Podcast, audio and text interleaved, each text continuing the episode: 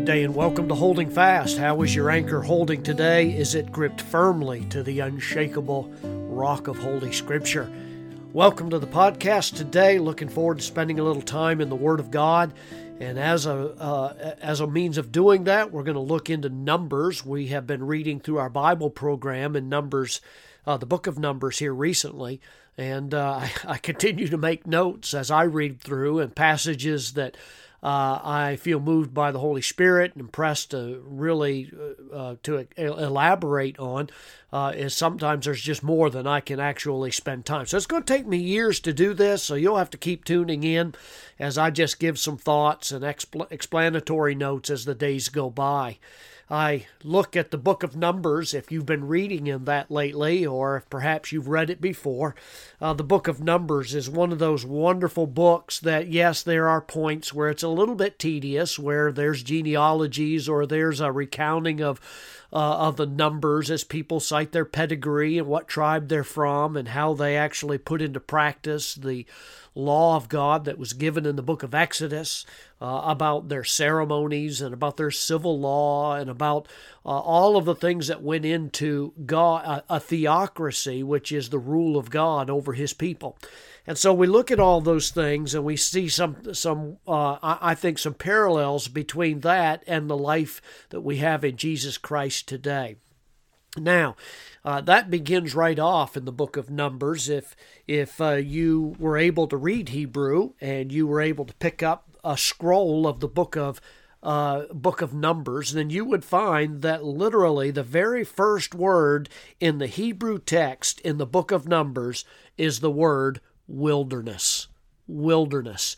Matter of fact, that could have been the title for the book as opposed to Numbers.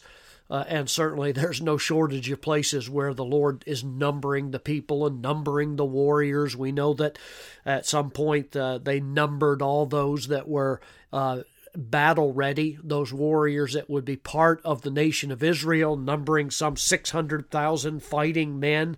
Then you had the women and the children, and there was probably some two to two and a half million people that were uh, a part of Israel. Probably not, and, and that would not include, by the way, the mixed multitude, as the Bible calls it, a rabble of people that actually came out of Egypt with Israel when God brought them out. That's what I want to talk a little bit about today is God's bringing Israel out of Egypt and crossing the Red Sea that we've read about. Uh, they were they were in a word, if I had to sum it up, uh, they were redeemed. They were bought out. Uh, that the Lord Himself brought them out of slavery to the gods and to the people of Egypt, and God redeemed them, purchased them out as His own prized possession.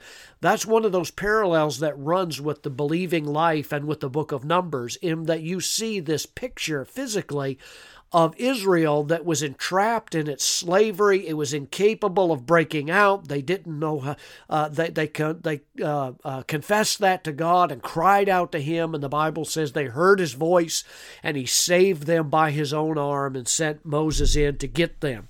And so, out of their bondage, they were brought out. And we pick up with them in Numbers when they've crossed the Red Sea. And did you notice that they didn't immediately uh, march right up to the promised land, but rather uh, they uh, to Canaan, uh, another name that it goes by, uh, and instead they found themselves across the Red Sea in the wilderness.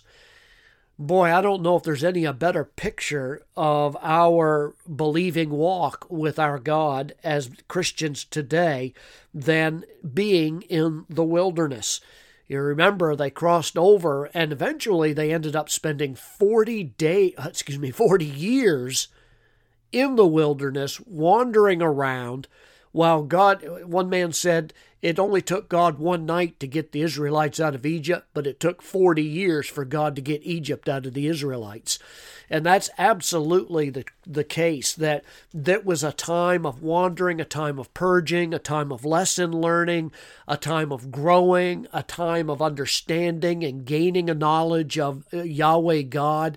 Uh, the one who had redeemed them. And that really is a picture of every believer. When you read through the book of Numbers, the the types and the shadows and the the suggestions about what Christ has will ultimately do for every every believer uh, are all the way through the Bible. When you receive the Lord Jesus Christ as your Savior, you are freed, saved from the bondage that you have to your flesh in this world.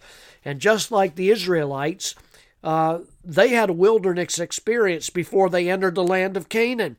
And every one of you, if you're a believer in Jesus Christ today and you're serious and you're sober about that, and you're genuinely committed to discipleship with the Lord, you're going to have some type of wilderness experience as well between salvation and the ultimate realization of victory in the Lord Jesus Christ.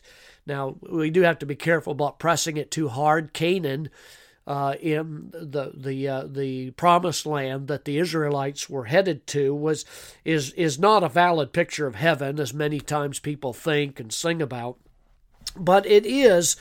Uh, it is an end destination for those folks to realize the promises of God. In that, in that, uh, um, in that, in that case, it would be uh, accurate. There are some believers, though, as we know, and it may be you today, that we have a longer wilderness to experience experience than others do.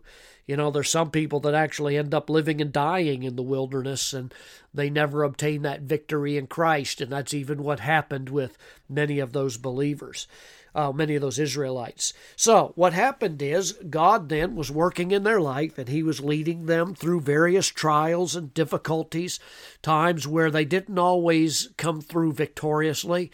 Many times they failed, and God had to bring about a punishment on them. And I'm going to be talking about that in another podcast as we go through as well. But uh, God had to teach them some important lessons of trust and faith and an awareness of who He is, that He is the God of all creation and nothing is too hard for them. And the Israelites were getting ready to go through some pretty serious challenges. Uh, God was requiring right here off the bat in the book of Numbers that the people be numbered, those that were 20 years of age and older. God didn't want them to be left at the mercy of those pagan nations that they were going amongst, but that he wanted to require those 600,000 fighting men uh, to be properly organized and prepared because if you don't have a plan, it's already a plan to fail. So, uh, he prepared them, and they were numbered, and the men had to declare their pedigree there in chapter 1 of Numbers, chapter 8, uh, verse 18. Uh, and so those people had to understand who they were, who they belonged to, and what God called them to do. You know, if you got to be, a, if you're going to be of any use to the Lord in your wilderness experience, you need to know who you belong to. And I wonder the question today do you know you belong to the Lord? Do you know that He's your Savior? Do you know that He's the one that has redeemed you from bondage and slavery? Do you know that He's the one for whom you live? The one that you listen to every command, that you hang on every syllable of His, of His Word? I wonder about that today. There are many that call themselves, in name only, a Christian, but when it comes right out to flat obedience to God, they they they uh, uh, lag on that and they wonder why they're not experiencing the victory that God has called them to. Do you know that you're a believer today? Do you know your pedigree? Do you know that you've been saved? Do you know that you are a child of God?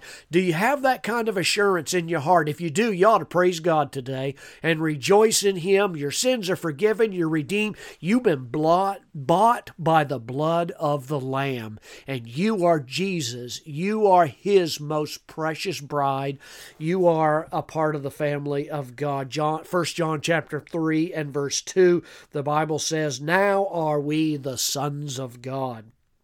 Fanny Crosby wrote in that famous song that we sing in church sometimes, uh, Blessed assurance, Jesus is mine. Oh, what a foretaste of glory divine! Heir of salvation, purchase of God, born of his Spirit, washed in his blood. There's a precious promise in 1 John chapter 5 and verse 13. Take this with you today. The Bible says, These things have I written unto you that believe on the name of the Son of God, that you may know that you have eternal life, and that ye may believe on the name of the Son of God. Do you believe today? Are you a child of God? If you're not, all you got to do is email me and I'd be happy to help you, pastornason at gmail.com. Don't go through the wilderness wandering of this life and not know the one who rescued you and saved you. God bless. Walk with your Redeemer.